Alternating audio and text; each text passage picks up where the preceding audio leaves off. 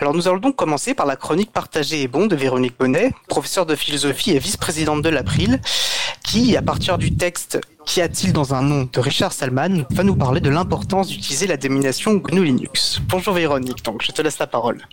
Bonjour Étienne. Alors effectivement, là je vais commenter un texte de Richard Stallman qui a été publié en 2000. Alors c'est dans la philosophie GNU, dans la section Histoire de GNU Linux. Et comme tu l'as dit Étienne, le titre est Qu'y a-t-il dans un nom? What's in a name? Alors dans cet article, si j'avais le résumé, je dirais que Richard Stallman met les points sur les i au sens propre. C'est-à-dire qu'il propose d'adopter, pour parler de logiciels libres, les termes justes. Il est important d'éviter l'à peu près. Euh, comme si, en ce sens, Richard évoquait une éthique du lexique. En effet, parler fait intervenir des noms qui ne doivent surtout pas égarer, qui doivent atteindre leur cible, et je dirais que Richard Stallman accorde une attention très particulière à la justesse de la dénomination.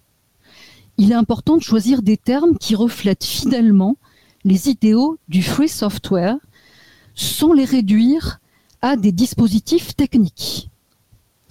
Alors comme j'enseigne la philosophie, avant d'entrer dans le texte de RMS, je vais rappeler que ce souci du mot juste est très important dans l'histoire de la philosophie.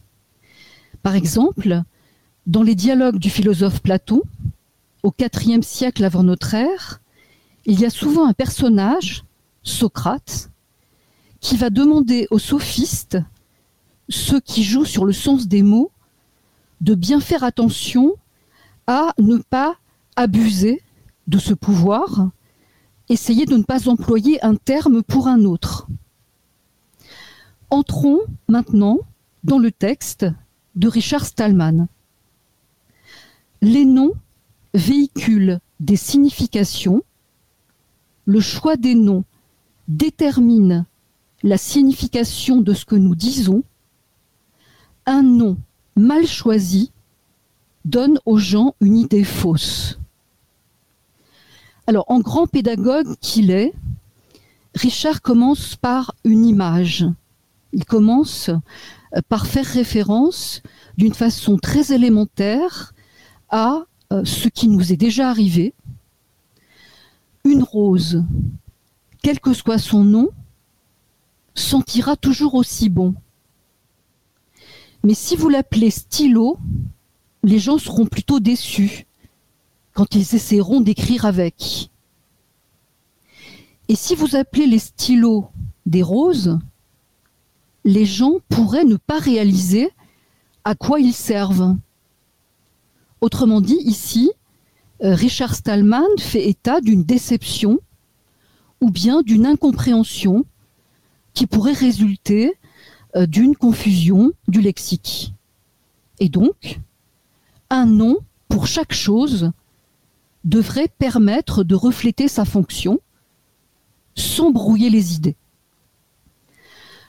Après la métaphore, RMS applique à l'informatique euh, cette enquête sur une confusion possible. Si vous appelez notre système d'exploitation Linux, cela véhicule une idée fausse de l'origine du système. Si vous l'appelez GNU Linux, cela véhicule, mais sans la détailler, une idée juste. Alors nous allons nous arrêter ici, euh, à cet endroit du texte. Pourquoi faudrait-il avoir une idée juste de l'origine de GNU Linux? Après tout, pourquoi ne pas se contenter de la fonction? Parce qu'on pourrait s'imaginer que l'utilisateur cherche avant tout à agir avec des lignes de code et obtenir des effets. La réponse de euh, Richard dans ce texte est euh, impérative, à savoir, je lis, le monde du libre qui s'est développé autour de GNU Linux n'est pas en sécurité. les problèmes qui nous ont amenés à développer GNU ne sont pas totalement éradiqués et menacent de revenir. Pourquoi alors s'intéresser à l'histoire de GNU Linux?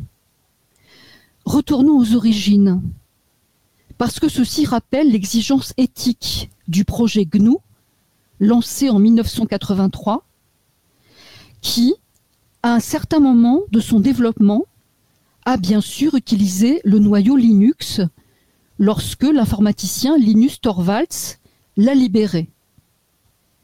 Et donc on voit que si on utilise la dénomination Linux, alors on réduit l'informatique libre un épisode qui sera seulement technique et on ne se réfère qu'à une partie du projet.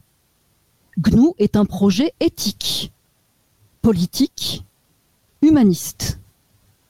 Écrire du code pour rendre l'utilisateur autonome. Alors que Linux, à un moment donné du développement de GNU, est un dispositif technique.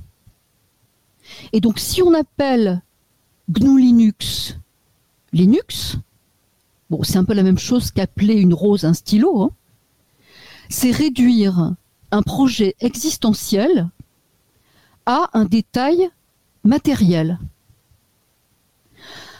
Et ici, Richard Stallman précise que pour certains, cette confusion sur la dénomination, c'est une tentative délibérée de ne garder qu'une dimension de l'histoire de GNU Linux, à savoir l'épisode de Linux.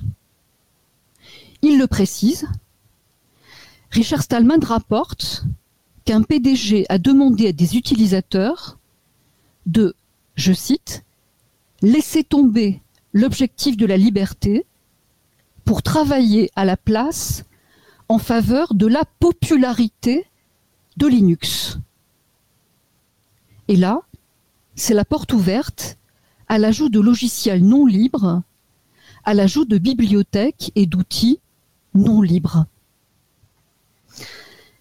Richard Stallman va ici utiliser le terme de piège et va analyser le piège qui résulte de cette confusion des noms.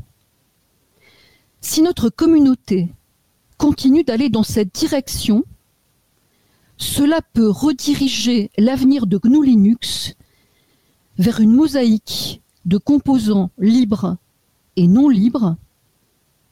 Dans cinq ans, nous aurons certainement toujours beaucoup de logiciels libres mais si nous ne faisons pas attention, ils seront difficilement utilisables sans les logiciels non libres que les utilisateurs espèrent trouver avec. Si cela arrive, notre campagne pour la liberté aura échoué. Et c'est pourquoi Richard Stallman fait ici une demande insistante euh, qui se trouve motivés, qui se trouvent légitimés, je cite le texte à nouveau, pour inciter les gens à faire ce qui doit être fait, nous avons besoin d'être reconnus pour ce que nous avons déjà fait. S'il vous plaît, aidez-nous en appelant le système d'exploitation GNU Linux. Il faut éviter de nommer mal il faut éviter de prendre la partie pour le tout.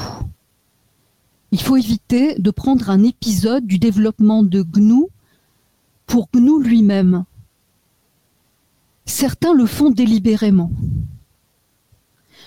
Et là, je pense à une philosophe du XXe siècle, je pense à Anna Arendt, qui avait fait paraître en 1969 quatre essais politiques qu'elle avait appelé du mensonge à la violence. Et parmi ces essais politiques, il y en avait un, réflexion sur les documents du Pentagone, où elle se référait à la violence symbolique qui consistait à jouer sur les mots, à fausser certaines dénominations à euh, des fins soit de minoration de ce de quoi on ne voulait pas parler, de majoration de ce de quoi on voulait parler. Bon, déjà, en 1948, Orwell, dans 1984, avait évoqué la novlangue, c'est-à-dire une ruse pour manipuler le langage et pour manipuler la réalité. En conclusion, logiciel libre, j'écris ton nom, je dis ton nom correctement, sans oublier ta racine idéaliste, sans oublier ton principe. Étienne, donc je dirais non pas Linux, mais GNU Linux. GNU est ce qui donne direction et sens à la communauté du logiciel libre. Dire GNU, ce n'est pas dire je, c'est dire nous. Merci euh, Véronique, très très intéressant. Et comme dit euh, justement euh, CPM sur le, le, salon le salon de l'émission que c'est un texte ancien mais toujours vraiment d'actualité. Et d'ailleurs cette réflexion on pourrait très bien s'appliquer à la différence que nous faisons entre logiciel libre et, open source. Et un autre auditeur nous a remarqué que c'était un vieux combat effectivement hein, qui est au moins depuis 1994 mais publiquement depuis 1996 donc il est toujours important de, de rappeler ces bases là un grand merci à Véronique